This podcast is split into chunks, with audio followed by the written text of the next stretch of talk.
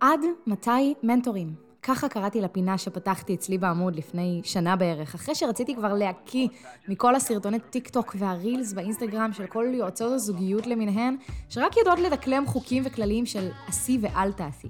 נוצרה בי ממש מעין סלידה מעולם ה mentoring. הרגשתי שהוא רק מנסה לתקן אותי ואומר לי איך לפעול, וגורם לי קצת להאמין שרק כשאני אעבור טיפול, או רק כשאני אתגבר על דפוס הריצוי שלי מול גברים, הזוגיות תגיע.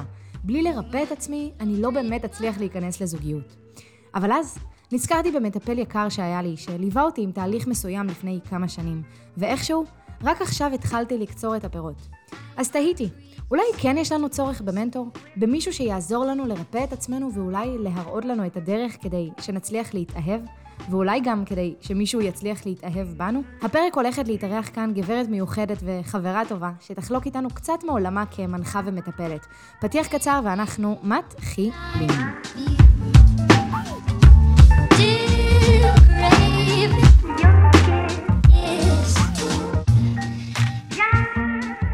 שיר! טוב, פודקאסט. אז ברוכה הבאה, קיינה רובין, לפודקאסט. האהבה בעידן הטינדר, מה שלומך? וואי, איזה מרגש. גם אני מתרגשת, תמיד זה מרגש לעשות כן. כאלה פודקאסטים. ממש. אמ, טוב, קיינה, אחרי ההקדמה שעשיתי, בטח אנשים כזה שואלים את עצמם, אז מה בעצם עושה, אה, אני לא יודעת אם לקרוא לך מנטורית, אבל מה עושה מישהי שמתעסקת ועוסקת אה, בטיפול בנשים בפודקאסט שלי, אחרי כן. ההקדמה הזו. אז אה, לפני שנדבר על זה, אני אשמח שתציגי את עצמך.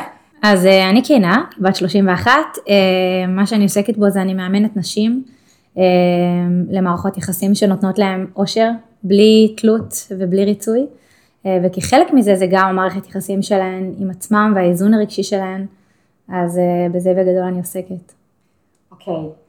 אה, גילוי נאות, כמו שאני עושה תמיד, אני הגעתי אלייך, אה, איך הכרנו? הרי דרך האינסטגרם. כן, הכרנו באינסטגרם, בתקופה אז שהייתי כזה מפרסמת המון, אה, לא יודעת אם להגיד נגד מנטורים, אבל הי- הייתה לי פינה כזאת של עד 200 מנטורים, שהייתי כל הזמן מעלה אה, מנטורים לזוגיות ומנטוריות לזוגיות עם כל החוקים וכל הסרטונים האלה שמעלים לנו, כן תשכבי איתו בדייט הראשון, אל תשכבי איתו בדייט הראשון, כן תלכי אליו הביתה, אל תלכי אליו הביתה, ואז אה, נתקלתי בפרופיל שלך, וממש התחברתי למה שאת אה, מביאה, גם מבחינת התוכן, גם מבחינת האנרגיות שלך. אני אתחיל בלשאול אותך את השאלה, שנראה לי אה, הכי מעניינת אותי אישית. אני במסגרת המסע שלי, נקרא לזה המסע הזוגי, יש לי איזושהי אה, אמונה כזאת, אני חושבת, שכדי למצוא זוגיות, כדי להגיע למצב שאני מצליחה לייצר זוגיות, אני צריכה לעבור איזשהו תהליך. צריכה לעבור איזשהו ריפוי או לרפא דפוסים, הרי כל אה, יועצת זוגית שהייתי אצלה אמרה לי, עד שאת לא אה, אה, תרפאי נגיד את הדפוס ריצוי שלך, יהיה לך קשה לייצר זוגיות. ויש את האמונה הזאת שאנחנו חייבים לרפא משהו בעצמנו, או לעבור איזשהו שינוי כדי לייצר זוגיות.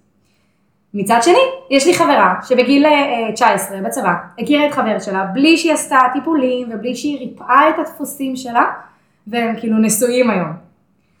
אז רציתי לשאול אותך, מה את חושבת על זה? אני חושבת שאנחנו לא חולים, ובגלל זה אנחנו לא באמת צריכים לרפא שום דבר. אה, אני כן חושבת שכמו כל תוצאה שאנחנו רוצים, אני לא רואה פה הבדל בין לרדת במשקל, בין להיות בכושר, לבין למצוא זוגיות. יש אה, אה, כלים ש, שכנראה חסרים לנו אם עדיין לא הגענו לתוצאה הזאת שאנחנו רוצים. ומה שאנחנו נרצה זה גם ללמוד את הכלים האלה, אם זה למשל בזוגיות, אז זה כלים של, של תקשורת אה, בתוך מערכות יחסים, וגם איך, איך לייצר אינטראקציה מעניינת, איך, אה, אה, איך להרים למפגש, התכתבויות, כל מיני דברים גם שאני מלמדת, ובמקביל לזה גם את העניין הרגשי. ככל שאני, יש לי יותר אותי בתוך מערכת יחסים, שזה הקול שלי, שזה החיבור שלי אליי, זה, זה לזהות מה אני רוצה, זה לזהות את הגבולות שלי, אז כך יהיה לי הרבה יותר קל להכניס עוד בן אדם לחיים שלי. עכשיו, שוב אני אומרת, זה לא שאנחנו אה, צריכים ולא יכולים בלי, זה לא שאנחנו חולים וצריכים לרפא את עצמנו, זה פשוט שאנחנו רוצים את המעבר, הרי אם תחשבי על זה זוגיות, זה לא משהו שחייבים.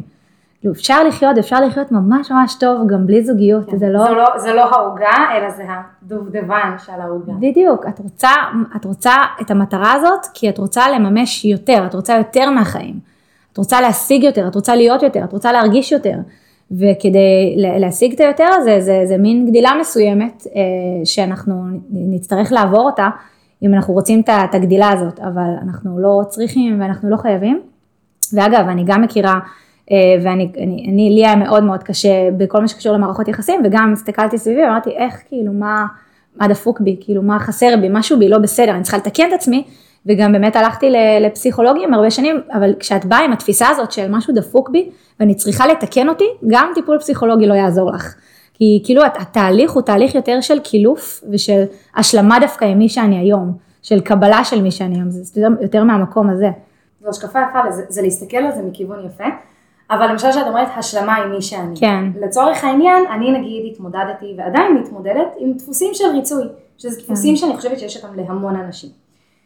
וכמובן שאני רואה את הדפוס הזה נגיד מול אבא שלי או מול המשפחה שלי או מול אה, אנשים שכותבים לי שאלות באינסטגרם ואני יכולה כאילו לעזוב הכל ולענות להם כדי שהם יהיו מרוצים ויאהבו אותי. כל הזמן הריצוי הזה. ומן הסתם שפגשתי אותו גם במערכות יחסים מול גברים, שם הייתה המראה הכי גדולה של הריצוי הזה. ואת אומרת קבלה והשלמה עם מי שאנחנו, עם הדפוסים האלה. כן. אבל אני צריכה בסופו של דבר, לא יודעת אם לקרוא לזה לרפא אותם, אלא להתגבר על משהו? תראי, אני חושבת שזה מתחיל מזה שאנחנו מסתכלים על זוגיות כמטרה הסופית. כאילו המטרה הסופית היא זוגיות, או המטרה הסופית אני רוצה להיות חטובה ורזה. המטרה הסופית, אה, לא יודעת מה, אני רוצה כסף. וזה לא המטרה הסופית, זה המשך למטרה יותר גדולה, זאת אומרת, גם כשאנחנו מסתכלים על זוגיות, המטרה היא זוגיות, לא, המטרה היא שאני אהיה מאושרת בזוגיות, שאני אממש את הערכים שלי, שאני, אה, ש, שאני ארגיש ביטחון בתוך קשר, זה המטרות, ובשביל להגיע למטרות האלה, זה הרבה מעבר לזוגיות. זה, זה איך אני מייצרת לעצמי ביטחון, ממש ברמת היום יום שלי, ברמת החיים שלי, איך אני תופסת כל מיני סיטואציות, אם אני, אה, אה, כשקורה משהו שאני לא רוצה, איך אני מתמודדת איתו בחיים שלי. אז אני חושבת שזה מתחיל יותר מבפנים ופחות מבחוץ, זאת אומרת, לא, לא זוגיות תיתן לי את, ה, את, ה, אה, את ההרגשה הטובה שאני רוצה, כי בסוף אני רוצה את זה כי אני רוצה להרגיש משהו. אז לא זוגיות תיתן לי את ההרגשה הטובה שאני רוצה, אלא התהליך שאני עושה עם עצמי, וזוגיות היא מין איזה, אוקיי, כאילו, היא מין סימון מסוים של זה שאני בדרך. יש לי דרך מסוימת, ויש כל מיני נקודות בדרך, אם זה זוגיות, אם זה פתאום כסף, אם זה הדברים האלה. לצורך העניין, נגיד, אם אני מתמודדת עם אה, דפוס של ריצוי, נגיד, או כל מה שקשור לאהבה עצמית, שתמיד אומרים, אה, עד שלא תאהבי את עצמך כמו שאת, איך יבוא מישהו מבחוץ ויאהב אותך? כל הדברים האלה, שהם באמת נכונים בסופו של דבר, כי למה שמישהו יבחר בי אם אני לא בוחרת בי? אז בעצם את אומרת שברגע שלמשל הזוגיות כן הגיעה אל חיי והצלחתי לייצר אותה, זה סימן שכן איזה משהו בתוכי נרפא, או, או שזה נמצא בתהליך עבודה, שכן אני בדרך הנכונה, כמו שאמרת? אני חושבת שכן, אני חושבת שזה נותן איזושהי מין, אה, מין איתות כזה, או נקודות כאלה, זה לא חייב להיות הזוגיות עצמה, אלא אם זה פידבקים יותר שאני מקבלת, או אם זה פתאום אה, אה, גברים מסוג אחר שנכנסים לחיים שלי, אפילו לא רק אה, בהקשר של זוגיות. אז יש מין אה, נורות כאלה, ככה אני רואה את זה ממש מהיקום, שמראים לך שאת בדרך, סימנים כאלה. אה,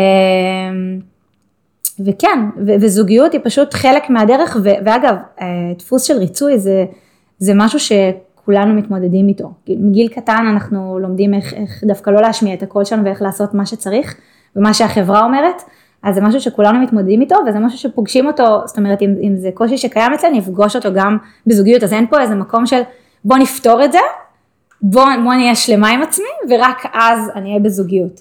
לא, זה, זה בגלל זה אני אומרת, זוגיות היא חלק מהדרך ואני לא חייבת אה, להיות במקום מסוים כדי להיות בזוגיות. אני כן חייבת להיות במקום מסוים כדי להיות מאושרת, בלי קשר לזוגיות. וזה משהו שאני עוברת אותו גם תוך כדי מערכת יחסים.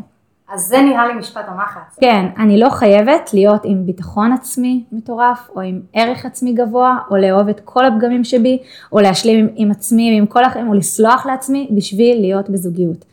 זה לא תנאי, זה לא אה, אה, מי שעבר את הדבר הזה אז הוא בזוגיות ומי שלא לא. וגם אני הייתי בזוגיות, אבל לא הייתי מאושרת, כי לא יכולתי להכיל את, ה, את האהבה הזאת, את המקום הזה של להתרחב, אז זה לא תנאי, זאת אומרת, גם תוך כדי תהליך אנחנו פתאום יכולים למצוא, להיות בזוגיות, להיות בקשר עם מישהו, אבל מה אחר כך, את מבינה? הבנייה העצמית הזאת, זה משהו שהוא קורה לאורך כל החיים, לא משנה איזו מטרה אני רוצה. גם בתוך זוגיות בעצם. בטח, בטח, הרבה בתוך זוגיות זה קורה. כאילו גם אני שעשיתי הרבה מאוד תהליכים ואני כל הזמן רציתי להתכונן, הייתי שנים בלהתכונן. ככה אני מרגישה, אני מרגישה כאילו אני חייבת לעבוד על עצמי ולהתכונן כדי שכשהוא יגיע אני אהיה מוכנה. וכשהוא יגיע אני לא אהיה בריצוי, וכשהוא יגיע אני אוהב את עצמי מספיק, או אני אהיה מספיק אה, בעלת ביטחון בעצמי. אני כל הזמן מרגישה כאילו אני בהכנה. את מוכנה. אז אני מוכנה. את מוכנה, אנחנו כולנו מוכנים, אנחנו פשוט רוצים אה, ללמוד עוד כלים, עוד דברים, עוד משהו ש, שאנחנו לא מכירים או לא מתורגלים בו כדי לבנות את, את, את, ה, את האושר שלנו בתוך הדבר הזה, אבל זה לא שאנחנו לא מוכנים ודווקא הכל קורה עכשיו, כאילו חיים קורים עכשיו, הדרך הזאת, מה שאת עושה, זה החיים, זה, זה, לא, זה לא משהו שיהיה יום שתגידי וואלה השגתי, במרכאות אני אומרת השגתי זוגיות, כי הרבה מסתכלים על זה בתור כאילו משהו שהשגתי אותו, משהו של אם יש לי את זה אז אני מוצלחת לכאורה, אז זה לא שהשגתי זוגיות וזהו, סיימתי להתפתח, אני יכולה לנוח על זרי הדפנה וזהו, כי אז אני פשוט אמצא את עצמי, אני לא במגמת אה, התפתחות, אז אני אהיה במגמה דווקא של, אה, אני ארגיש כאילו אני חוזרת אחורה ואני שוקעת, אז זה, זה איזשהו תהליך שאנחנו עושים לאורך כל החיים ו, וגם בתוך קשר. מן הסתם, בתוך קשר יש כבר אתגרים גם נוספים עם, עם, עם אדם נוסף. אה, כי זה מערכת יחסים שהיא מאוד אינטנסיבית, אבל גם מחוץ לזוגיות אנחנו חווים את זה, אם זה עם חברה, אם זה עם הבוס בעבודה, אם זה עם ההורים. בכל מערכת יחסים. לגמרי. אני חושבת שנתת לי, נתת לי אחלה תשובה, אמרת שאני כבר מוכנה, שזה טוב, זה קצת אה, שינה לי את התפיסה. אמ, תראי, אם אני מדברת על, נקרא לזה מנטוריות היום, מנטוריות במיוחד בעידן עכשיו של הטיק טוק והאינסטגרם, את פותחת, אני לא מפסיקה לראות, אני גוללת קצת באינסטגרם, מלא אה, אה, סרטונים של מנטוריות שאומרות לך כאילו מה לעשות ואיך לעשות כדי להצליח בדייטים. אה, ואז פתאום אני אה, רואה גם אה, מנטורים לגברים פתאום, ומנטוריות לגברים, ומישהי שהופכת אותם לאריות, ומישהי שאומרת להם, כאילו, אתם כן רגישים מדי, לא רגישים, כל אחת מביאה את הפן שלה, שזה מבורך, אבל יש כל כך הרבה מידע. וכולם אומרים מה כן לעשות ומה לא לעשות ואיך כן להיות ומה לא להיות וכן לשכב איתו בדייט הראשון ולא לשכב איתו בדייט הראשון וכן ללכת אליו הביתה או לא ללכת אליו הביתה. מצד אחד זה מבורך שיש היום כל כך הרבה, שאפשר כאילו להיות מוזנים מכל כך הרבה מידע ומכל מקום, אבל זה נורא מבלבל, א', וב', מרגיש לי שפשוט לקחנו משהו שהוא כל כך טבעי, כמו אהבה, מערכת יחסים בין גבר לאישה, והפכנו את זה למדע טילים, מדע טילים. פעם שסבתא שלי הייתה, אה, אה, רצתה למצוא זוגיות, היא לא הלכה למנטורית לזוגיות, סבבה? היא לא פתחה אינסטגרם וראתה סרטונים על, אה, של מנטוריות. אז לקחנו משהו שהוא כל כך פשוט והפכנו אותו למסובך. השאלה, האם יכול להיות שאנחנו עשינו אותו מסובך יותר ממשהו? כי אולי אם לא היה את כל המנטורים האלה, אז הכל היה פשוט. אנשים היו חושבים שהם סבבה ולא צריכים לעבור תהליכים כדי למצוא זוגיות. או שזה דווקא אה, מבורך וטוב שהמנטוריות האלה הגיעו אלינו לחיים. כי וואלה, אה, יש אנשים שצריכים את זה. כן, יפה, אהבתי שאמרת את המילה צריכים את זה, כי זה באמת נכון. אמ, אני חושבת שמה שהרבה מהמנטורים אה, מנסים לעשות, כאילו מה שאת פחות מתחברת אליו, זה שהם מנסים אה, לתת לאנשים ודאות. כאילו לתת לאנשים את העשי ואל תעשי, כי גם הרבה, הרבה מחפשים את זה, את ה... תני לי את התשובה, תני לי את השורה התחתונה.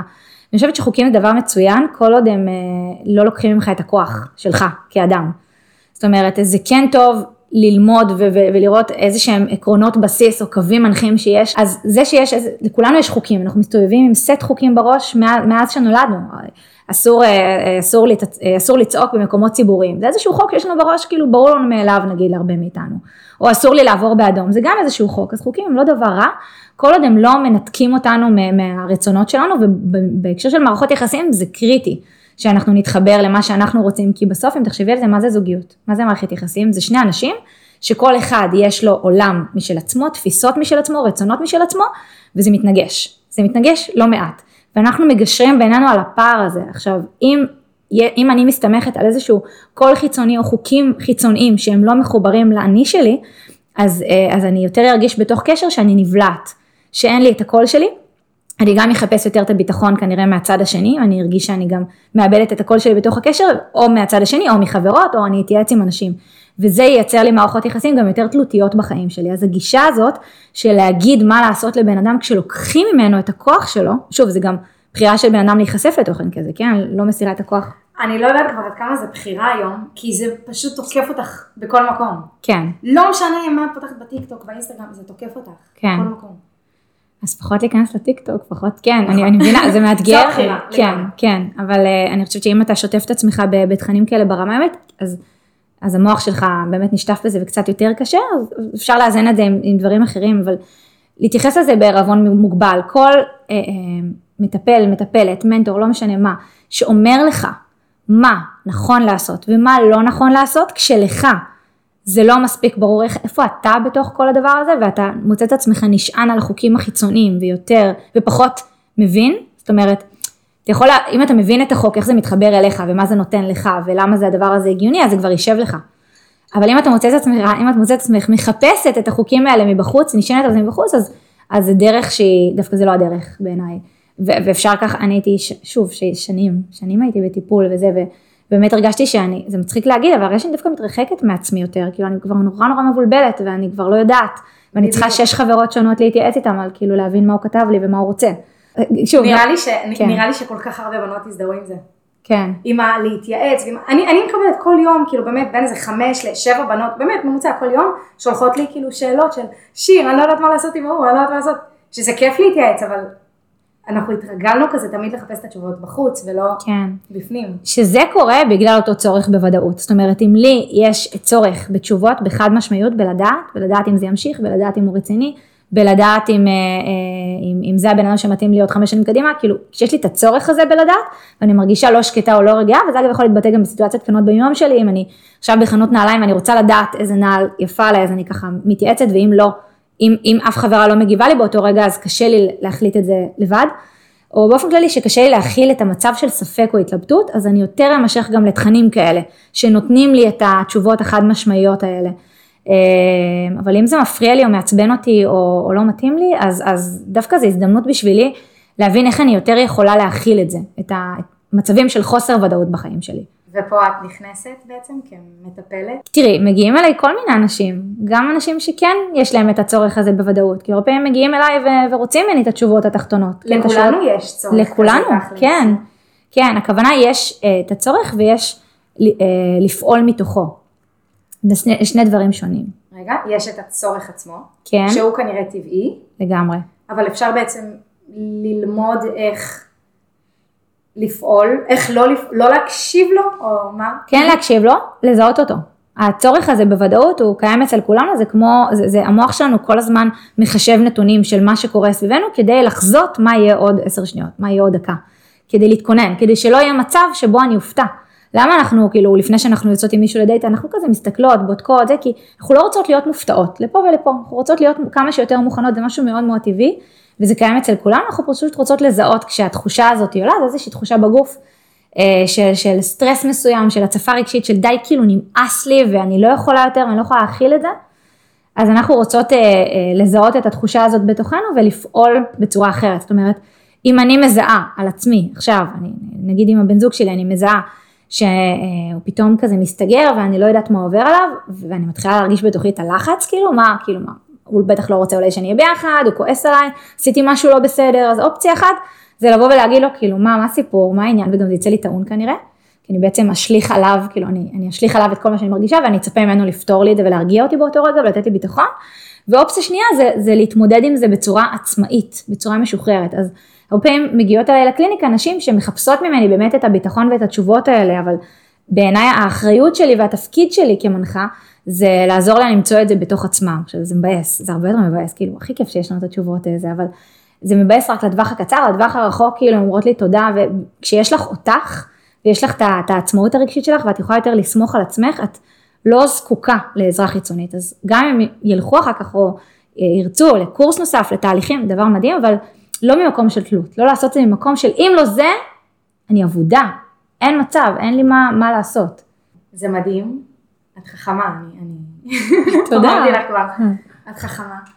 אני מנסה קצת להוריד כזה, להוריד לקרקע, כמו נוריד שאומרים את את זה הדברים לקרקע, שאמרת, כן. של יש לך אותך, לא כסיסמה, אלא כן, לצורך העניין נגיד, אה, את יודעת מה, אתמול, אתמול, ממש, מישהי שלחה לי הודעה שהיא הכירה איזה בחור, והיא לא כל כך יודעת אם, אם היא שופטת אותו מהר מדי, וכאילו היא מצד אחד מרגישה שהיא בררנית, מצד שני היא לא נמשכת אליו, והיא לא יודעת אם כן להמשיך את הדייטים ולא להמשיך, והיא שאלה אותי, עכשיו מה אני אעזור לה? אני לא מכירה אותה, אני לא מכירה אותו, אני לא מכירה את הסיטואציה. והיא כאילו חיפשה לשמוע ממני אולי איזשהו אישור כזה של, אה, כאילו אם, אם הייתי אומרת לה, תקשיבי, אם את לא נמשכת אליו עזבי, תעזבי אותו, היא כנראה הייתה כאילו מקבלת ממני איזשהו אישור של הכל טוב, את לא, את לא בררנית, זכותך. כן. מצד שני, אולי כן אה, רוצה להמשיך איתו והיא רצתה כאילו לשמוע ממני, כן, תני לו עוד הזדמנות, ואולי היא רצתה קצת מוטיבציה וכוח. כן. שזה שוב, זה לגיטימי, הצורך הזה. לגמרי. אבל כאילו כשאת אומרת, יש לך אותך, יש לך את, את עצמך, אני למשל, אה, אה, גם אחרי שעברתי כאילו עם עצמי תהליכים וגם טיפולים, אני חושבת שנגיד היום אני, עדיין יש לי את הצורך להתייעץ, להיוועץ, סליחה, עם חברות וכל מיני נושאים כאלה, אבל הרבה פחות ממה שהיה בעבר. נגיד, אם היום יש לי איזושהי התכתבות עם איזה מישהו, אני מאוד יודע לבד כבר מה אני מרגישה לגבי זה, אני לא צריך להראות כזה לחברה ולשלוח לה צילומי מסך, תגידי, מה את אומרת, כן לבוא אליו, לא לבוא אליו, להיפגש איתו, לא להיפגש. אני כבר יודעת לבד. זה מדהים, זה קילוף שעשית לאורך השנים מכל מיני חוויות. כן. ו- וזה משהו שמן הסתם את גם תמשיכי לעשות אותו, ואת מבינה שזוגיות זה לא היה מסיים את התהליך הזה, זאת אומרת אם היית אה, בקשר שאת רוצה, אפילו לפני שלוש או ארבע או חמש שנים, התהליך הזה שאת עברת, היית עוברת אותו פשוט בתוך קשר. נכון, נכון. אז מקודם דיברת בעצם על אה, זה שאנחנו מחפשים כל הזמן ודאות, ובעצם החוקים האלה נותנים לנו איזושהי ודאות. נכון. עכשיו, תמיד כשמדברים איתי על חוקים בהקשר של זוגיות, תמיד קל לי ללכת לספרים כזה וללמה גברים אוהבים ביצ'יות, שאת פותחת את הספר, יש לך 100 חוקים, סבבה, ו-100 חוקי יסוד כאלה, לאיך להיות אישה מושכת יותר, או איך לגרום אה, לכל גבר להתאהב בה. כמעט כל ספר כזה שתפתחי, כן. או כל עמוד אינסטגרם של מנטורית שתפתחי. את תראי שם חוקים של אה, אל תבוא אליו הביתה בדייט הראשון, אל תשכבי איתו בדייט הראשון, אה, אל תשלחי לו הודעות. אבל אני תמיד שואלת למה. למה מה? למה לא? אה, בדיוק. אז פה גם, אוקיי, אז השלב הראשון זה סבבה, יש את החוקים. כן. השלב השני, אבל רגע, אם בא לי דייט ראשון בבית, למה לא? למה לא? אני, כאילו, אני אומרת לך, עשיתי המון דייטים, את יודעת את הסיפור שלי, ובאמת, אני חושבת ש-20% מהדייטים, כאילו, נגיד אם מתוך 100 דייטים, כן. 20 דייטים, עשיתי בבית. בבית שלי, בבית של הבחור, והיה סבבה, כאילו לא תמיד חייב אה, להיות סקס. ומה זה החוק הזה? למה לא להגיע הביתה? למה? Okay, אוקיי, או אני... למה לא לשכב איתו בדייט הראשון? למה?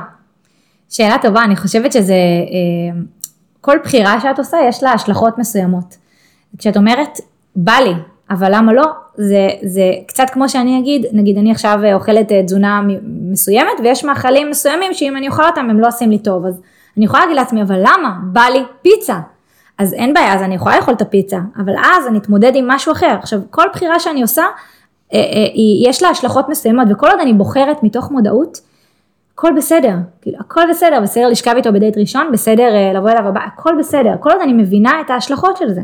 אז יכול להיות שאומרים את זה, לא להיפגש בבית בדייט ראשון, אני יכולה להבין את זה, כאילו מהמקום הזה של אולי יש מובכות מאוד גדולה, ואז הרבה פעמים הדרך שלנו להתמודד עם מובכות, אז זה כאילו מגע מיני. כאילו איזשהו מגע בשביל להפיג את המובכות, כי לפעמים קשה לנו להכיל את התחושה הזאת. עכשיו, אם אני בסדר עם זה, ואני בסדר עם ההשלכות שלי, ואני בסדר שאולי הקשר יתחיל מפיק יותר גבוה, ויכול להיות שצריך לאזן את זה אחר כך, אז, אז, אז מדהים. אבל אם אני כאילו ממקום של כזה, יאללה, לא אכפת לי, אני, אני עושה מה שאני רוצה ולא אכפת לי, אז אני פשוט אתעורר להשלכות. יהיו השלכות בכל מקרה, אני אתעורר עליהן, ואז אני כאילו גם, יכול להיות שאני לא אבין למה זה קרה, או אני אמצא את עצמי בסיטואציה שלא באמת בחרתי בה. אז כל אנחנו בוחרים מתוך מודעות, זה, זה מה שחשוב. פה הבעיה שלי, שאת אומרת סיטואציה שלא באמת בחרתי בה, כי אני המון פעמים במהלך, ה, נגיד בשלבי ה dating שלי, הרגשתי שאני רוצה, אני רוצה לעלות אליו הביתה בסוף הדייט, אני רוצה שהוא ינשק אותי, אני רוצה שהוא ייגע בי, אה, אני רוצה לשכב איתו, ולא עשיתי את זה.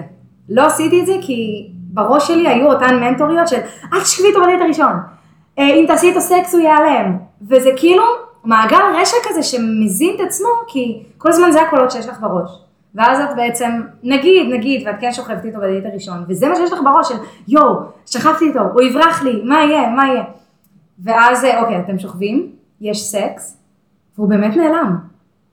למה? אולי בגלל שזה מה שהיה לי בראש?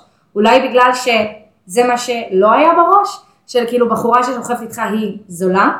אבל מי הזין את הדברים האלה? הרי זה לא טבעי.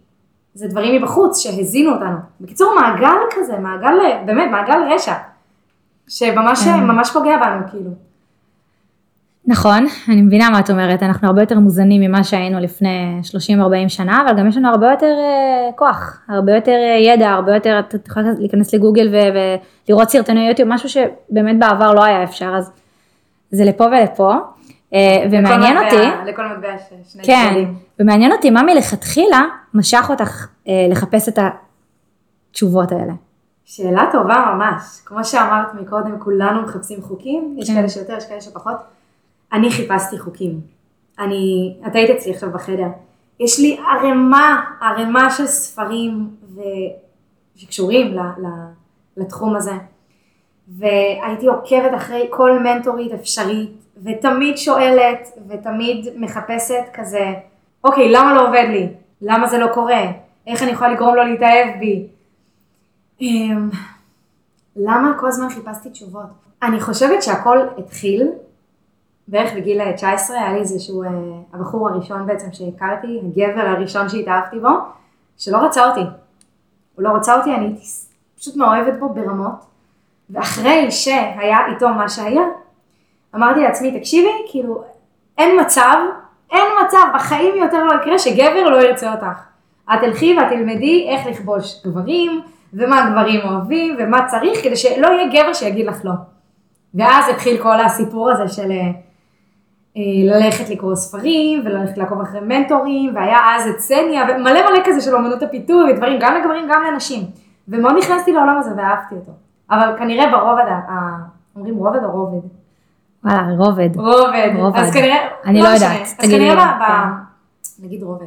אז ברובד הכנראה עמוק יותר, כן יש בי איזשהו מקום שכל הזמן מחפש תשובות מבחוץ, שלא מספיק מאמין בעצמו. אז זה ברור לי שאני סובלת מזה. כולנו, ואני חושבת שזה ממש ממש מדהים הדרך שעשית, כי את התחלת ממקום כזה של באמת לחפש את התשובות בחוץ, והתנסית גם, התנסית בכל מיני כלים וכל מיני שיטות, וראית מה עובד לך יותר, ומה עובד לך פחות, ומה מתאים לך לאישיות שלך יותר, ומה מתאים לאישיות שלך פחות, ומתוך זה, דווקא זה עזר לך יותר אה, אה, להגיע ולגלות מה, מה את רוצה, ומה הקול שלך. זה ניתק אותי מעצמי, כן? ממש, כאילו ככל שהתקרבתי יותר לחוקים, מצאתי את עצמי מתנתקת מעצמי. וכשאני מסתכלת על זה במבט לאחור, אני אומרת, וואלה, זה ניתק אותי, אבל כנראה כדי שאני אוכל להתחבר. כי רק כשהגעתי לניתוק מוחלט, מוחלט, מוחלט, מוחלט, מוחלט מה, מה, מעצמי, כי הייתי כל כך קרובה לחוקים, הייתי פועלת רק לפי חוקים. כן תעני לו להודעה, אל תעני לו להודעה, כן תלכי אליו הביתה, אל תלכי אליו הביתה. כל הדברים האלה, כן תהיי קשה להשגה, אל תהיי קשה להשגה. התרחקתי מעצמי, כי עשיתי דברים שלא רציתי לעשות. מנעתי מעצמי דברים שכן רציתי לעשות. הרחקתי את עצמי מעצמי.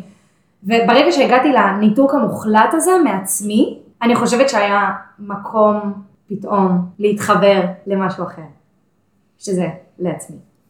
קודם כל זה מדהים מה שאת אומרת, ואני חושבת שמלכתחילה אנחנו מחפשים את החוקים האלה, כי יש שם איזשהו חוסר חיבור כבר מלכתחילה בינינו לבין עצמנו, ואצל כולנו זה קיים, אני יכולה להגיד לך שאני אה, גם כאילו סניה וזה ואמנות הפיתוי, ואגב, צריך להגיד, זה דברים שעובדים, אוקיי? הרבה מה, מהדברים שם עובדים. נכון. מעצבן, לא מעצבן, עובד. הם לא סתם קיימים, כן. לא סתם נכתבו כן. עשרות אלפי ספרים, וברור לי. ממש, ואני uh, התחלתי ככה להתעסק מזה, לחקור את זה יותר, כשהיה מישהו שאני רוצה, ו- ולא לא, לא רצה אותי חזרה, כאילו הוא לא אמר לי, אני לא רוצה אותך בצורה ישירה, אבל מי נתן לי מסרים סותרים כאלה, של מצד אחד את אה, אישה לחתונה, ומצד שני כאילו, בואי, אני אספר לך על הבחורה השווה שיצאתי איתה אתמול, אז היה כזה מאוד מאוד לא ברור, ואני מאוד נפגע לי האגו, כאילו מי אתה בכלל שלא תרצה אותי, כאילו מה נראה לך, למה למה שלא, שאתה לא תרצה אותי, אני רוצה להיות זאת שלא רוצה אותך. אז מהמקום הזה של להחזיר לעצמי את הכבוד, חיפשתי חוקים כאלה ש, שבעצם אה, יחזקו לי את, ה, את האגו, את, ה, כאילו, את הערכה העצמית הזאת, אה, ובמקביל לזה שבעצם חיפשתי לחזק את הערכה העצמית בצורה הזאת, אז, אז כן כבר יותר התרחקתי מהקול שלי, אבל בסופו של דבר זה מאוד מאוד עזר לי, כי עשיתי את, הדרך הזאת, עברתי דרך שם, ואז בסוף זה גרם לי להבין ש, אה, את המקום ממנו פעלתי ועשיתי את זה, כי יותר חיפשתי להרגיש, למלא לי חור. חיפשתי למלא לי איזשהו חור, היה לי איזשהו חור בלב כזה של אני צמאה לאהבה, אני רוצה להרגיש שאוהבים אותי ונלחמים עליי ולא מוותרים עליי, כשבלי לשים לב אני מצאתי את עצמי מוותרת על עצמי, כאילו שמתי את כל הפוקוס על הבן אדם השני, כשבכלל לא הבנתי מי אני בתוך הקשר הזה, איפה אני, הלכתי לאיבוד לגמרי. ואז כשאת... אה, את יכולה לתת דוגמאות, קרינה, שאת אומרת, כן. הלכתי לאיבוד. כן, כשאת אה, למשל אה, נוסעת לכיוון שלו, כשאת מרגישה שזה לא פייר, זה לא בסדר, כי עכשיו תורו לנסוע לכיוון שלך, אבל את נוסעת לכיוון שלו, כי את אומרת לעצמך, רגע, שנייה, אולי אם עכשיו אני אסע, אז, אז בסדר, כאילו את גם צריכה להתגמש, זה זוגיות, זה, זה מערכת יחסים, כאילו שימי את האגו בצד, עזבי, תיסעי, תתני מעצמך. אז את עושה את זה, או שאת אה, אה, מבטלת אה, תוכנית שקבעת, כאילו משהו שרצית, ואת, אה, והוא מציע לך להיפגש, ואת עומדת דום, את אומרת כאילו, לא, תבטלי, את רוצה זוגיות, אז בואי תראי ליקום שאת רוצה, הנה זה סימן, אז תבטלי את זה, בשביל להיפגש איתו, אז את מבטלת משהו שחשוב לך, כי את מתעדפת אותו, וכשזה הפוך, כשלא יש משהו, אז אפילו משהו הכי הכי קטן, הוא לעולם לא יבטל את זה. אז באיזשהו מקום את, בלי לשים לב, מתעדפת אה, בן אדם שלא מתעדף אותך. והמצב הזה, המצב הזה נובע מזה שאת אה, אה, לא, לא מאמינה אה, עמוק בפנים שמגיע לך יותר מזה, את לא מאמינה שמגיע לך יחס יותר טוב מזה. וברגע שאת מזהה שז, שזאת התפיסה וזאת האמונה, וגם שאת חושבת שאם מישהו ייתן לך יחס מסוים, אז תאמיני שמגיע לך יותר מזה. כשבז, כשאת זה את מזהה את הקול הזה, אז את כבר פתאום יותר קל לך לשחרר, כי אף בן אדם, לא משנה איזה יחס הוא נותן לי, לא ייתן לי להרגיש יותר טוב כלפי עצמי. ועכשיו אני בזוגיות עם בן אדם מהמם שמרעיף עליי מחמאות ומרעיף עליי אהבה וכיף לי, ולפעמים אני שואלת אותו כאילו, כאילו אתה אוהב אותי וזהו, אני כאילו קצת כזה מחפשת שהוא יגיד לי את המילים האלה, ועדיין זה לא מעלה לי את הערך העצמי. ו- ואני הייתי בטוחה שיהיה יום שאני אהיה עם מישהו שיעוף עליי ברמות ויראה תמונות שלי לחברים שלו ויגיד זאת האישה שלי ו- והייתי בטוחה שכשיהיה את הבן אדם הזה אז יהיה לי סוף סוף אותי. אז אני ארגיש באמת באמת שווה. וגילית וכש- שלא. וגיליתי שלא. גם גיליתי את זה בקשר שאני נמצאת בו, שאני עובדת קשה בשביל להרגיש שווה יום יום, וגם, וגם עוד לפני, ש, שהבנתי שגם אם עכשיו הבן אדם הזה, כאילו הייתי שואלת את עצמי, רגע שנייה, אם הוא עכשיו רוצה אותי, נגיד הוא בא, הבן אדם הזה עכשיו, שעכשיו אני רוצה אותו, ו, וכאילו מחזרת אחריו והכל, ונגיד, נגיד הוא אומר לי, קינר אני רוצה אותך, בואי נהיה יחד, מה קורה לי? מתה מפחד, פתאום מתה מפחד, פתאום כאילו לא יודעת מה לעשות, ואיך להתנהג, ומי אני בתוך הקשר, ומה אני אמורה, ומה אני לא אמורה, ופתאום אמרתי, כאילו גם אם הוא היה אומר לי, כן, אני רוצה אותך, אני לא חושבת שיכולתי להכיל את זה. אז, אז המקום הזה של לא להיכנס לתוך קשר, אגב גם אם אני אכנס לתוך קשר במקום הזה, פשוט או שזה לא יחזיק או שאני לא אהיה מאושרת, כן? אחד מהשניים, אבל לשאוף אה, אה, לייצר מערכת יחסים לא כדי למלא לעצמי את, החורים ולא כדי לתדלק את עצמי במשהו, אלא, כי מה זה דלק? דלק זה, הרכב לא ייסע בלי דלק, אז, אז אני רוצה שהדלק, הקו בסיס שלי, שאני אוכל לתת לעצמי את זה, ואז, כשאני, ואז מהמקום הזה, כשאני מייצרת מערכת יחסים, אז זה באמת מקום שיכול לתת לי אושר, ולא מקום של תלות, ושאני לא יכולה בלי. מדהים. אז יש לי עוד שאלה. כן. מה ה... יש לך שאלות טובות, אני חייבת להגיד, ממש. אה, תודה. רוב הבנות שמגיעות אלייך אה, לקליניקה לטיפול, מה האתגר המרכזי שהן מגיעות איתו בהקשר של זוגיות? אז אה, זה איזשהו חוסר תקשורת שלהן עם עצמן. איזשהו קושי לתקשר עם עצמן, אה, יותר חיפוש של תשובות בחוץ, של מה נכון לעשות, או אני לא מבינה למה היא אמרה ככה, כי מה עשיתי לא בסדר.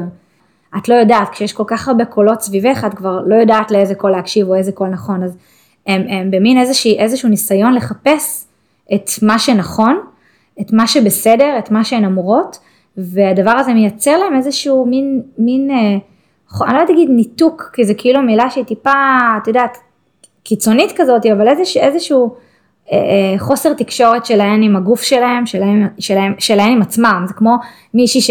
נגיד, מישהי שלחה לך הודעה, נגיד, יוצאת עם מישהו ואני לא יודעת אם להמשיך איתו או לא, אני לא יודעת.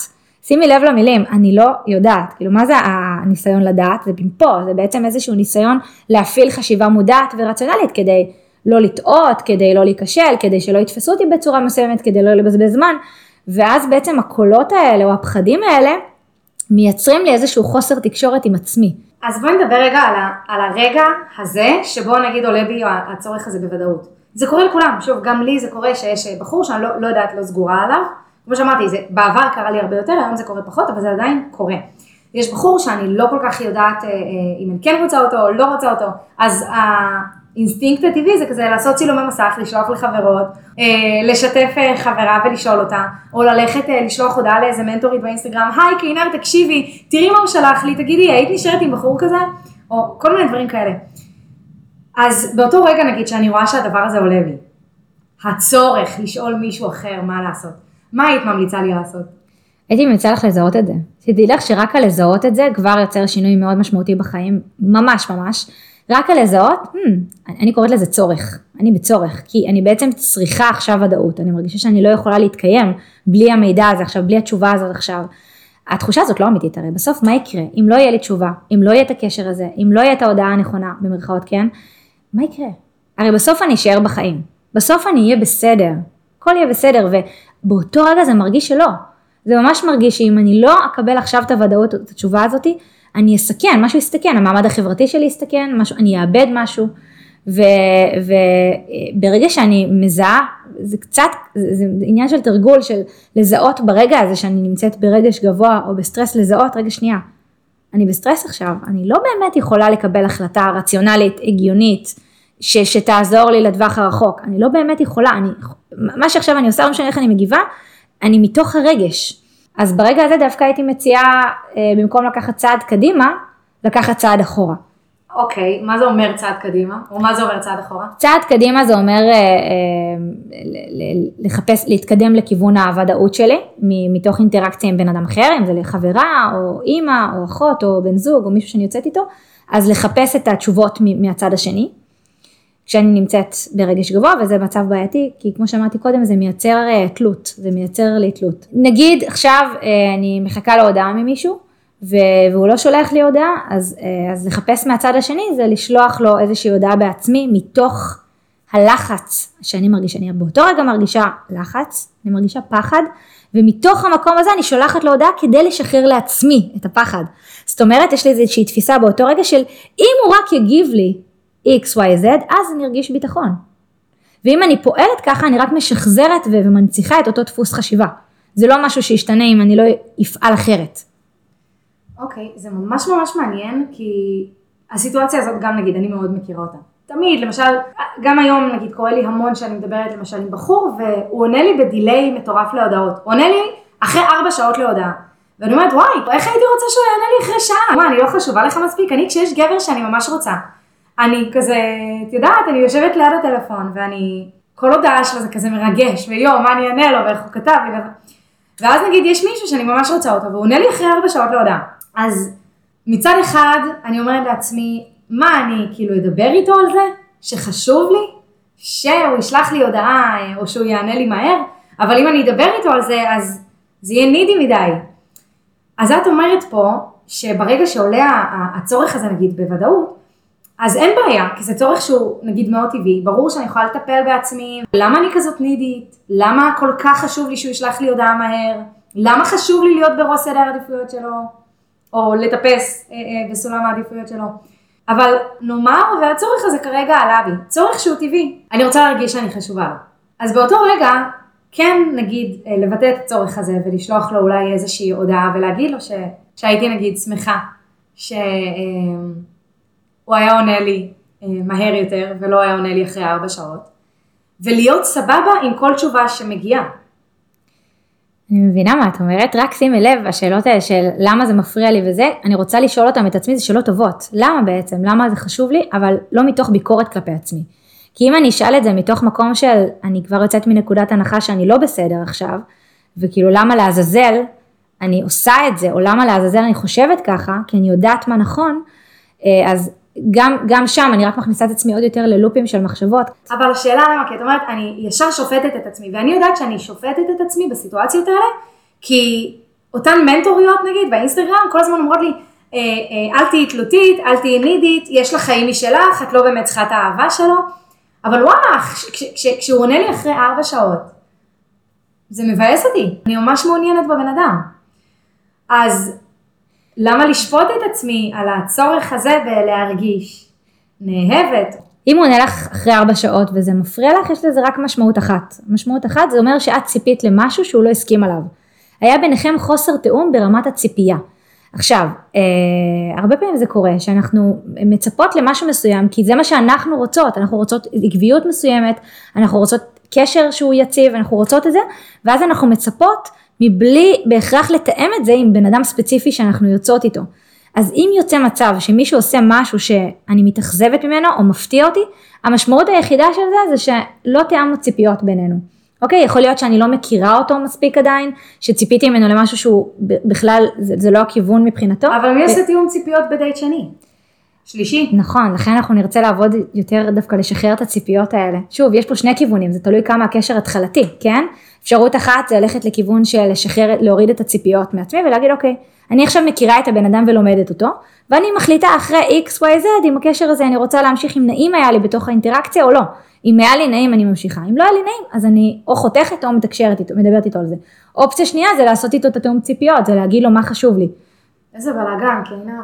איזה בלאגן. אוקיי, תיכנסי לקשר, ואז תחכי לדייט ראשון שני, תנמיכי את הציפיות, תראי למה את מצפה, אבל רגע, אם כבר את בתוך הקשר, אז אולי, ת, ת, רגע, אל תשימי לב לציפיות, ואז בדייט השלישי תראי אם כן נעים לך או לא נעים לך, אבל לא נעים לך, כי הוא לא שלח לך הודעה ועונה לך אחרי ארבע שעות, אז מה את עושה? אוקיי, אז באותו רגע, מבינה? כן, אני מבינה לגמרי, אני יכולה להגיד לך מה, מה אני הייתי עושה, אוקיי? וזה קרה לי לא מעט פעמים, נגיד, אה, לא, שש... בן זוג שלי, סבבה, שלחתי לשי הודעה, והוא לא הגיב אחרי כמה זמן, אז איך אני מתמודדת עם, ה, עם הדבר הזה. אמ, עם דיליי בהודעות, אז זה קודם כל מזהה שאני אמ, מתחילה להיכנס ללופים של מחשבות נגיד, אז כבר, כבר מזהה את המחשבות האלה, שזה לא עכשיו משהו שהוא רציונלי או אמיתי, למה? כי אם עכשיו בסיטואציה הזאת היו 100 אה, נשים שונות, לא בהכרח כולן היו מגיבות כמוני. אני מגיבה בצורה רגשית באותו רגע, שהיא לא בהכרח אובייקטיבית או רציונלית, אז כבר כאילו להגיד לעצמי, אוקיי, שנייה, את, את עכשיו נמצאת ברגש גבוה, הכל בסדר, את נמצאת באיזשהו סטרס, זה, כאילו קודם כל אני ארצה ממש להרגיע את עצמי, כמו שהייתי מרגיעה את הילד שלי, אין לי ילדים, כמו שהייתי מרגיעה את הילד שלי, או בגן שעבדתי בו, להרגיע ילד שעכשיו קיבל מכה ונפל והוא בהיסטריה, אז אני לא אגיד לו כאילו, הכל טוב, מה קרה לך, תתאושש, זה רק פצע קטן, כאילו, הוא בוכה, הוא ברגש. אז הדבר הראשון זה רגע להיות, אה, אה, לכבד את מה שאנחנו מרגישות באותו רגע, ואני לא אנפנף את הרגשות של עצמי, ואני כמו שלא הייתי מנפנפת את הרגשות של הילד שלי, אז זה כן להכיל את זה. אז להפסיק גם להרגיש רע עם התחושות האלה, כי כן. לפעמים זה טבעי, שוב, ברור שיש כל מיני דפוסים, כמו שאמרנו, שצריך לטפל בהם, אבל גם אם יש דברים שאנחנו צריכות וצריכים לטפל בהם בעצמנו, ברגע שמישהו לא ענה לי אחרי ארבע שעות ומתחיל לי, אני לא יודעת אם לקרוא סטרס, כי סטרס זה באמת מילה גדולה, אני לא בסטרס, אבל זה אולי קצת מעציב אותי, מבאס אותי, אז לכבד את הבאסה הזאת, כמו כן. שאמרת, כאילו, היא סבבה, היא טבעית. לגמרי, לגמרי, לגמרי. קודם כל לכבד את זה, זה משהו שמפריע לי, זה כנראה לוחץ לי על איזשהו כפתור. אה, יכול להיות שזה גבול ממש אמיתי שלי, של, של, של משהו שאני אומרת זה קו אדום, ויכול להיות שלא, יכול להיות שאני נמצאת באותו רגע, פשוט זה לחץ לי על איזשהו כאב שאני ארצה להתמודד איתו. אז שוב רגע אני אחזיר אותנו לסיטואציה, אני אה, בדייט אה, נגיד שני או שלישי עם בחור, נגיד שכבר התנשקנו, היו מזמוזים וזה, אנחנו כן כזה רוצים אחד את השנייה, ועדיין בדייט השלישי לוקח לו ארבע שעות לענות לי להודעה, וזה מחרפן אותי כי כאילו, הוא חשוב לי. כי מה המשמעות שאת נותנת לזה? אם הוא עונה לך אחרי ארבע שעות, מה זה אומר? שאני לא חשובה לו מספיק. אוקיי. שאני יודעת שהוא עם הטלפון, אני יודעת שהוא יכול לענות לי, אני יודעת את זה. אני יודעת, והוא בוחר שלא לענות. ואני למשל, כשאני אה, אה, לוקחת את הזמן עם לענות להודעה, בדרך כלל, אלא אם כן באמת, אני ביום אה, מטורף ב, ב, בעבודה, ואין לי שנייה עם הטלפון, ואני גם ישר כותבת לו, היי ממי, אני חוזרת אליך היום בערב, אני ביום טירוף. אני יודעת שכשלוקח לי זמן לענות למישהו להודעה, כנראה לא בא לי עליו מספיק. כנראה אני רואה את ההודעה ואני אומרת, יואו, אין לי כוח, מה אני אענה לו? ואז אני כאילו שוכחת איכשהו מזה ועונה לו אחרי מיליון שנה. אז אוטומטית כשזה קורה אה, מהצד ההפוך והגבר אה, אה, עונה לי בדיליי, אני ישר הולכת למקום הזה. אני ישר הולכת למקום הזה של אני לא חשובה לו מספיק. קודם כל זה בסדר ללכת למקום הזה, אני חושבת שזה משהו שכולנו עושים בסיטואציות חברתיות לפעמים, כשאנחנו מרגישים שציפינו לאיזשהו יחס מסוים ופתאום זה לא מגיע, או מרגישים שדוחים אותנו, אז זה אגב גם מתוך איזשהו צורך בוודאות, שאני מחפשת בתוך הראש שלי איזשהו, איזושהי תשובה. אז, אז מה התשובה שאני הולכת אליה? התשובה הכי הכי מהירה וקלה זה משהו בי לא בסדר, או אני לא מספיק חשובה לו. זה איזשהו כותרת או איזשהו משהו חד משמעי שבאותו רגע באמת נותן לי להרגיש ודאות. זה גורם לי גם להרגיש רע עם עצמי או רע עם הקשר, אבל זה גם נותן לי להרגיש באותו רגע איזושהי ודאות מסוימת. אז כבר לזהות את זה שאני לא באמת יכולה להסיק מסקנות מתוך האינטראקציה, לא על עצמי ולא עליו ולא עלינו, אה, כשאני נמצאת במצוקה הרגשית הזאת. אז זה השלב הראשון בעצם. כשאני במצב הזה, נגיד לקח לו ארבע שעות לענות לי, כן. ופתאום אני רואה את התשובה, אז לזהות את זה שאני כרגע ב, כזה בבאסה או בסטרס, ולא להסיק עדיין מסקנות בדיוק. כמו שאני נוטה לעשות. כן, זה בסדר שאת נוטה לעשות את זה שוב, זה כולנו עושים את זה, פשוט הרעיון הוא לזהות את הקולות האלה. אה, אה, קולות של משהו דפוק בי, או משהו חסר בי, או אני לא מספיק חשובה, או, או בטח הוא כאילו ירד לו ממני. כל מיני מסקנות שהן פשוטות, בדרך כלל יהיה ממש מסקנה שהיא פשוטה, שכאילו גם לא, לא ברור ונרצה, אם עכשיו היית אומרת לי, אני לא חשובה, הייתי שואלת מה זה אומר חשוב, היה לי הרבה שאלות על זה, כי זה משהו מאוד מאוד בסיסי וכאילו פשוט. שהוא לא ממש מסביר יותר מדי. אז כשעוברים לי בראש תשובות כאלה פשוטות, אז כן, אז הדבר הראשון שאני ארצה לעשות זה, זה לזהות את זה, לזהות את הקולות האלה, אולי אפילו לכתוב לעצמי, ועם הזמן אני יותר אזהה אותם כשהם יעלו, אז אני אגיד, אה אוקיי, זה הקול הזה. בסדר, ואז מהמקום הזה, ברגע שאני מזהה שאני נמצאת בתוך סיפור, שאני מספרת לעצמי, סיפור שיש לי בראש, אה, ברגע שאני מזהה אני יכולה לצאת מהסיפור. אם אני לא מזהה שאני בסיפור, אין לי שום סיכוי לצאת ממנו. אני, אני כרגע שבויה בסיפור שלי. כן. בזה אני מאמינה כי שוב אין לנו באמת אף פעם דרך לדעת את האמת.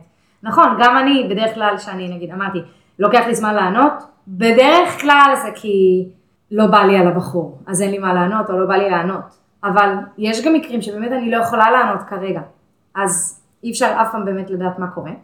אז אוקיי, אז השלב הראשון זיהינו שאנחנו בדבר הזה, וזיהינו שאנחנו בעצם מספרות איזשהו סיפור לעצמנו, לצאת רגע מתוך הסיפור. כן. השלב השני מה? אחרי שיצאתי מתוך הסיפור, אני, אני אשאל את עצמי, כאילו, אני קצת אבין את הסיפור. אני אשאל את עצמי, רגע, מה הסיפור שהיה לי? לי עוזר לפעמים לכתוב. Uh, כזה סתם לפרוק לדף, uh, לכתוב מה אני מרגישה, אפילו רצוף. זה עוזר לי, כי יוצאים שם דברים שלא בהכרח uh, הייתי מגיעה אליהם בשיח עם עצמי בתוך הראש. אז, אז אני ארצה להבין רגע מה הסיפור שהיה לי ומה הסיפורים האפשריים. האם יש סיפורים נוספים אפשריים חוץ מהסיפור שהיה לי? כל מיני אופציות נוספות, אולי באמת שהוא עסוק, אולי... לא, אני אחפש סיפורים אפשריים, וברגע ש... ואז אחר כך כשאני, כשאני יותר רגועה, יותר בנחת, אז אני באמת יכולה לשאול את עצמי, רגע שנייה, האם, האם, אני, האם אני רוצה שהמצב הזה ישתנה?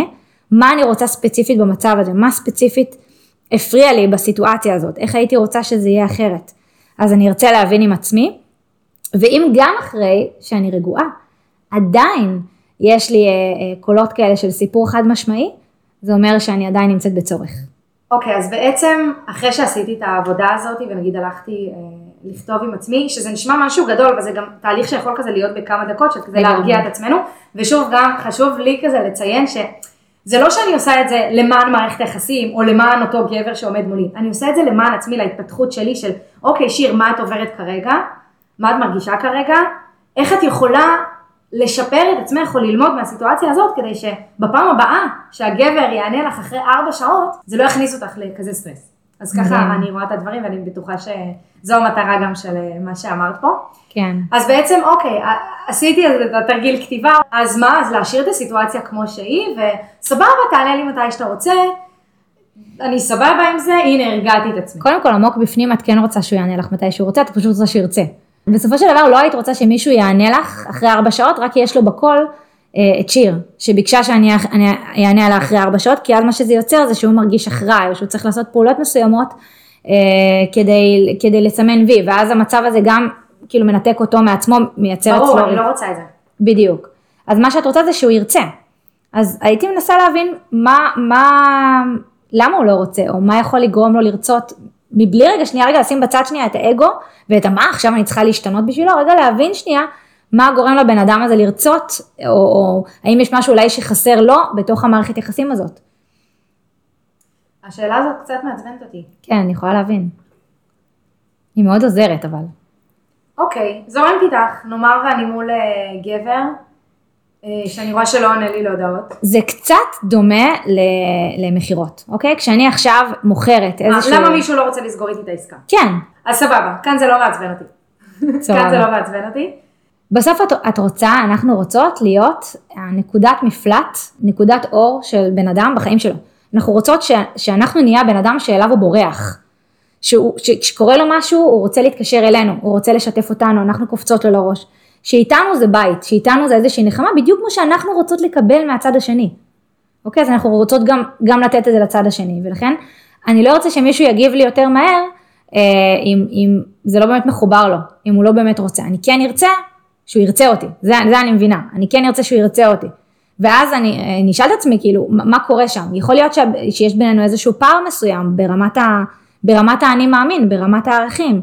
יכול להיות שזה איזשהו, איזשהו משהו שלי חשוב, ש, שלא, בכל מקרה זה דברים שאפשר לתקשר עליהם ולדבר עליהם. אז פה אני רוצה לשאול, כי באמת, כן. גם זו שאלה נגיד שקיבלתי לפני כמה ימים מאיזה בחור שאומר לי, תשמעי, התחלתי לדבר עם מישהי בהתחלה הייתה מאוד חמה עם ההודעות, עונה לי כזה תוך כמה דקות, ופתאום אני רואה, אני רואה כבר שלושה שבועות אנחנו מדברים, לקח לה המון שעות לענות לי להודעה. והוא רצה לתקשר איתה, ואני לא ידעתי כל כך, אני גם מדברת הרבה על תקשורת מקרבת ועל המודל הזה, אבל לא ידעתי מה לענות לו. כי איך מתקשרים כזה נושא בדייט שני או שלישי? כי כאילו, מה, אני אבוא למישהו ואני אגיד לו, איך אני אגיד לו, מה, ממי, אני רוצה שתענה לי להודעות מוקדם יותר, או ממי, למה לקח לך ארבע שעות לענות לי? או ממי, זה שאתה עונה לי אחרי ארבע שעות גורם לי להרגיש שאתה לא רוצה אותי?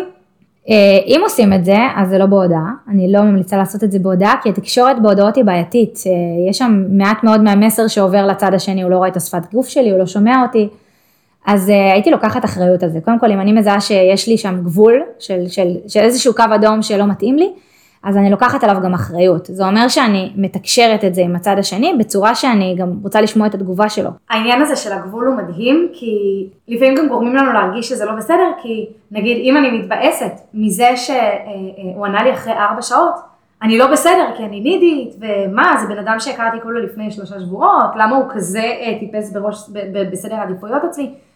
אבל לא, אם יש לי גבול מסוים, אני רוצה שהבן אדם יענה לי או יכבד אותי או ייתן לי את מה שאני נותנת לו. וכן, אם אני מפנה זמן שנייה לענות לו להודעה בבוקר או לרשום לו בוקר טוב, אז בא לי לקבל את זה. וזה הגבול שלי, זה, מה ש...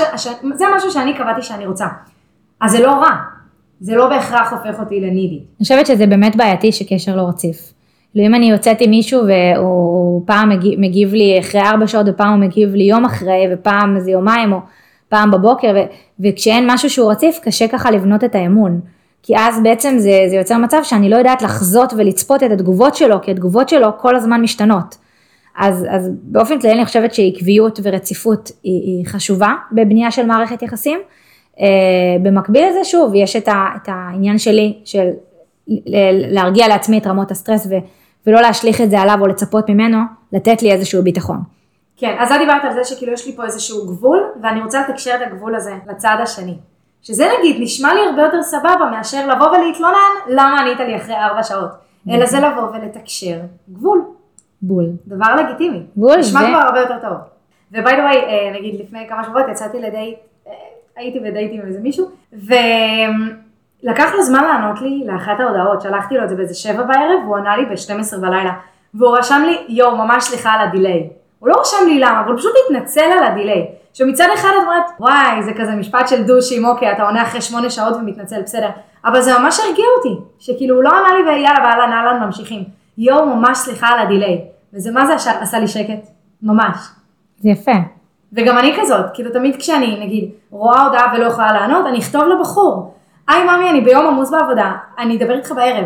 זה ממש מרגיע. מדהים, מדהים. פשוט גם חשוב להבין, גם אם זה לא קורה, גם אם הצד השני נגיד לא מסביר את עצמו, או לא, לא נותן לי את, הסיבות האלה, אז, אז אני יכולה גם לשאול, אני יכולה גם לשתף מעצמי, אני יכולה להגיד לו, תקשיב, אה, אני מרגישה שיש איזה משהו בעניין הזה של ההודעות, אני לא יודעת אם זה, זה שריטה שלי, כאילו, או אני לא יודעת אם זה משהו בינינו. אה, אבל כן הייתי מתחילה נגיד מלפרגן, לבוא באנרגיה טובה, לא לבוא באנרגיה של אני נגדך. בסוף אנחנו רוצות לבנות אחדות עם מישהו, צוות עם מישהו. והתפיסה הזאת של צוותיות זה משהו שאנחנו נרצה ממש לאמן אותו, ממש גם, גם בקשרים של דייט אחד, כן? זה בהנחה שהגבר שעומד מולי באמת רוצה זוגיות. אני, כאילו, אני לא יודעת. וזו הבעיה שכזה, אין לי מושג כל כך, אני לא חושבת שהוא צריך, כן, אני לא חושבת שהוא צריך לרצות זוגיות בשביל לרצות אותי. בסוף אנחנו, גם אני עכשיו לא מחפשת זוגיות, יכול להיות שאני אכיר מישהו ואני אתאהב בו ואיתו אני ארצה להיות, לא כי אני רוצה זוגיות, כי אני רוצה אותו.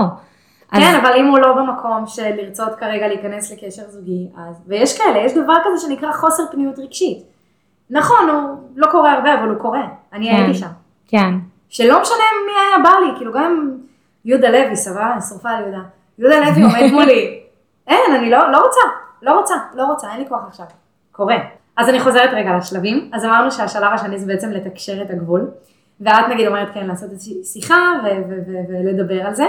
כן, אז דווקא את יודעת שאני חושבת על זה, יותר הייתי מרימה לו כזה על, על, על וואלה, מדליק אותי שאתה עושה ככה, תקשיב, אני מתה על זה שאתה עונה לי, או בפעם הבאה שהוא עונה לי, נגיד יחסית מהר, הייתי אומרת לו על זה, כאילו, איך אני מתה על זה שאתה עונה לי מהר. הייתי יותר מחפשת להרים לו על התנהגויות שאני תופסת כחיוביות, או שאני רוצה, מאשר מחפשת אה, אה, להעיר לו על, על משהו שאני לא מעוניינת. כן. זו הגישה הרווחת, אני יודעת, כאילו גם קראתי בכל הספרים וכל המנטריות, כן, כל פעם שהוא עושה משהו טוב, כמו ילד קטן, תרימי לו, וכל פעם שהוא עושה זה, וזה מרגיש לי לא טבעי. כל דבר שכזה הוא עושה, אוקיי, להרים לו, וואי, איך אני אוהבת, וואי, איזה כיף, איזה זה, איזה זה. מרגיש לי באיזשהו מקום קצת לא טבעי. חייבת להגיד את זה, אבל mm, זה נכון. כנראה שזה עובד. כן, זה לא אמור להיות טבעי. כמו כל דבר ש... אבל זה, למה? למה? למה? כאילו אהבה וזוגיות זה הדבר הכי טבעי שיש. תחשבי על זה שאהבה וזוגיות זה נמצא אה, אה, בשביל להגיע ולחוות את האהבה הזאתי, זה נמצא מחוץ למשהו שאת רגילה לחוות אותו, מחוץ למשהו שאת מתורגלת בו, מחוץ לדפוסי החשיבה שלך. ויש לנו תפיסות מסוימות מגיל מאוד מאוד קטן שדווקא סוגרות אותנו יותר, כאילו תשמרי על עצמך, אה, אל תסמכי בקלות על אנשים, מה ששלך שלך, כאילו דווקא תפיסות שסוגרות אותנו וסוגרות לנו את הלב יותר ויותר, אז כדי לפתוח את הלב זה משהו שהוא לא טבעי, הוא נמצא מחוץ למשהו שאני רגילה לעשות. זה קצת כמו ללמוד לנהוג, אוקיי? הפעם הראשונה שאני עליתי על הרכב זה הדבר הכי לא טבעי בעולם.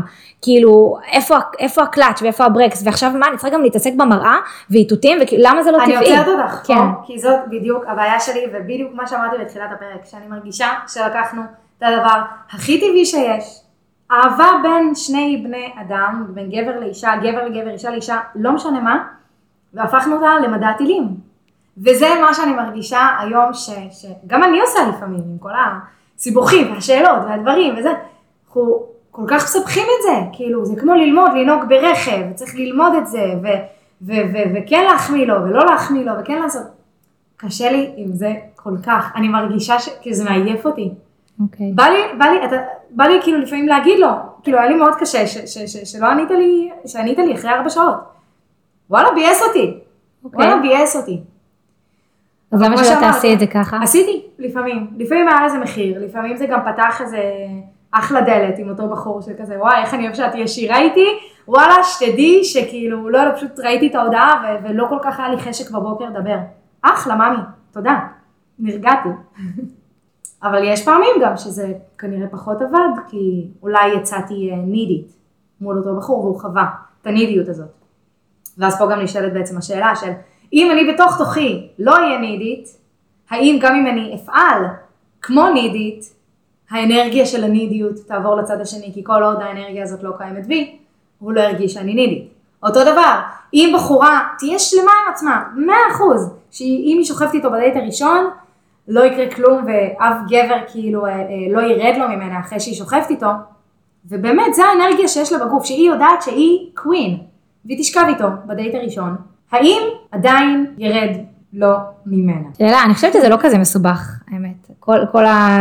זה לא כזה מסובך, זה, זה פשוט אה, בשביל לייצר קשר כזה, קשר של, של זוגיות, אנחנו רוצות לייצר מרחב של חופש וכנות. אז אני רוצה שתכווני רגע את המושגים שדיברת עליהם, כנות וחופש, לסיטואציה הזאת, שתסבירי mm. למה התכוונת. את איתו בדייט. כן. והיה לכם מה זה כיף.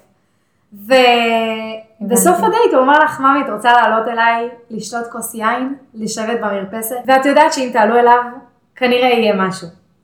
ומצד אחד את אומרת, יאללה, וואי, איזה ערב כיף יהיה, גם אם יהיה סקס. מצד שני, את אומרת, יואו, אמרו לי המנטורים והמנטוריות והספרים, okay. אוקיי. שאם אני אשכב איתו, ירד לו ממני, ואז יש לך את השני קולות האלה.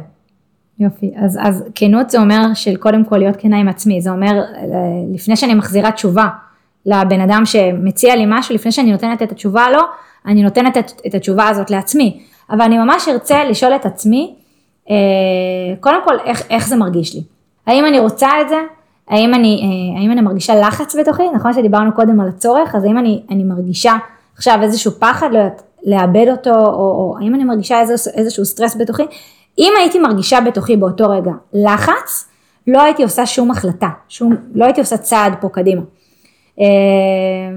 אז, אז, אז לא הייתי, כאילו גם הייתי מרגישה נגיד כן בא לי, אבל אני מרגישה לחץ על הדבר הזה, אז, אז לא הייתי עושה את זה, מבינה? אני גם פועלת ככה. כל החלטה שאני רוצה לקבל, אני חושבת, האם כרגע אני מקבלת את ההחלטה הזאת ממקום גבוה או ממקום נמוך? אם אני רוצה לעלות אליו הביתה כי יואו, אה, אם אני לא אה, אתן לו היום, או אם לא יהיה משהו מיני כנראה בדייט הזה, הוא אה, לא ירצה אותי, או הוא ישכח ממני, או הוא ילך לקבל סקס ממישהי אחרת, ובגלל זה אני עולה אליו הביתה, הגעתי אליו הביתה ממקום מאוד נמוך, של פחד, של חרדה, של חרדת נטישה, של לא בא לי שהוא יעזוב אותי, כאלה.